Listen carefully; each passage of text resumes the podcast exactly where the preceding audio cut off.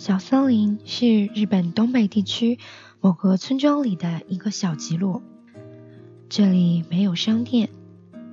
如果只是购买必需品的话，可以去村公所所在的村中心，那里有几家小店和一个农协开办的农民合作超市。去程基本是下坡路，骑自行车大概要三十分钟，可回来要多久？我就不知道了。冬天因为路面积雪，只能步行而去。慢慢走要花上一个半小时的时间。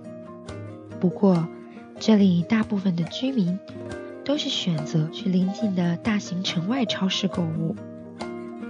如果是我的话，恐怕来回要花上一整天的时间。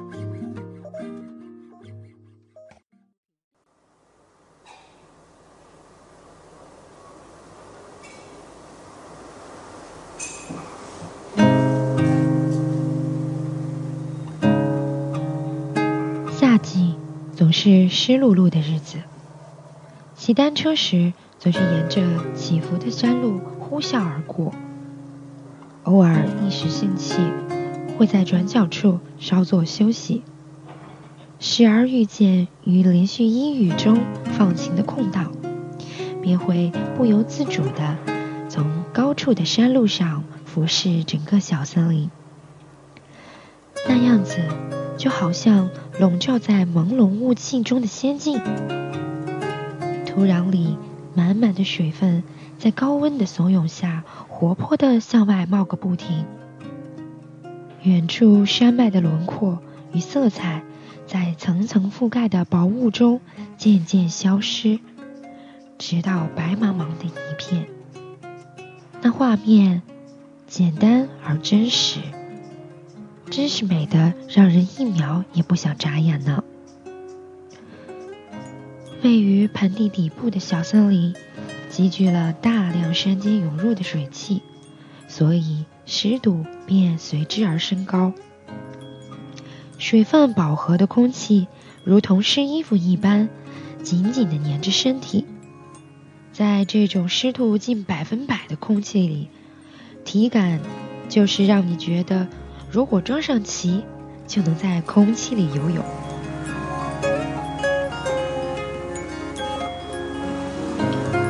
这样的夏日，不抓紧去田里除去杂草，并且让作物里空气流通的话，它们是会生病的。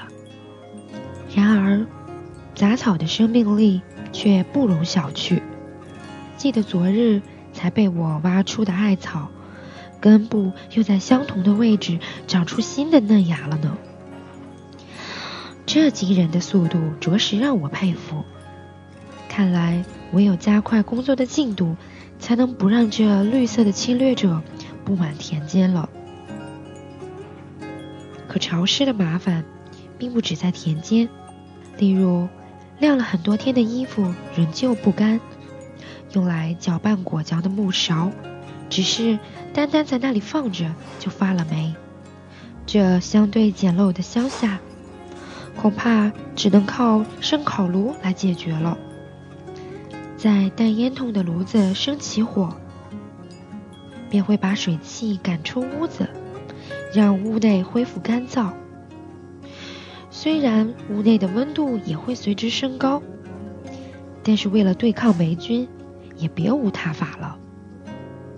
当然，若只是坐在那里忍受高温的炙烤，恐怕会让人备受煎熬。那么，何不趁这个时间来做个烤面包呢？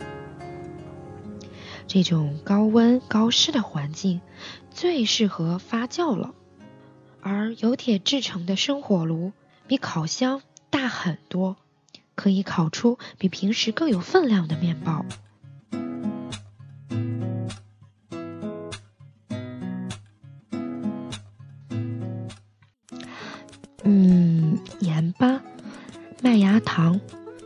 酵母、面粉，嗯，再混合温水。我一边默念各种材料的名字，一边将它们放入器皿中。小森林中没有种小麦的人家，因为收期与雨季重叠，小麦无法被晒干，而麦子不干就没有办法保存。因此，对于现在的人们来说，种小麦是没有办法的。可尽管如此，听村中的阿姨说，以前还是有人种过的。后来，为了增加稻米产量，麦田都改为了水田。在那之后，就真的没有人再种小麦了。所以，我们做面包的面粉都是买来的。在小森林，村民们可以一起用便宜的价格买到大量的普通面粉。所以，不管是面包，或蛋糕，我们都用这种面粉来制作。它和外面店铺用来做面包的高筋面粉不同，不管再怎么揉捏，都无法轻易的揉成光滑的一团。与其做无用功拼命的揉面，还不如把全部的材料混合，然后揉在一起后，直接进行长时间的发酵。我想，这样来的会更轻松些吧。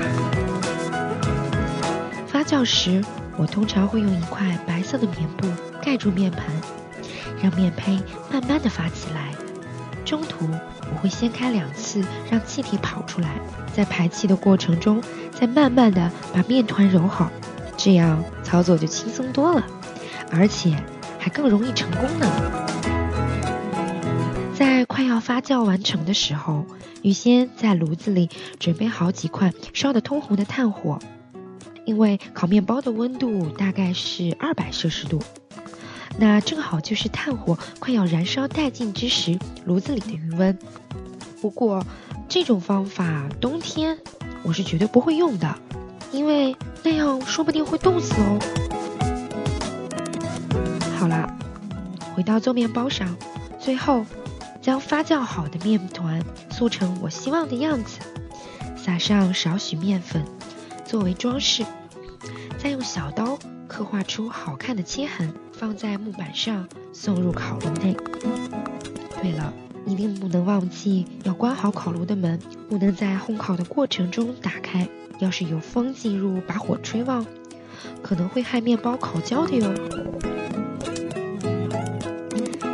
虽然用烤炉做面包，温度没有那么容易控制，不过因此我会更加全神贯注。在热度集中区烤出的面包会比平时做的更好吃，同时屋里也变得干燥了，真是一举多得呢。忍受一点高温，就算不了什么了。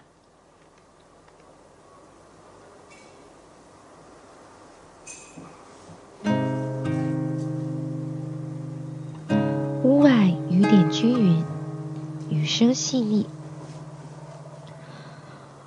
我抬头看了看雨天，然后又看了看刚刚烤好的面包，嗅着棕色面包散开的香气。嗯，摘些桑葚回来配着面包当点心吃，下雨什么的，我才不会被阴雨天打败呢。美味的食物就要以最美好的方式来品尝。收拾心情，武装精神。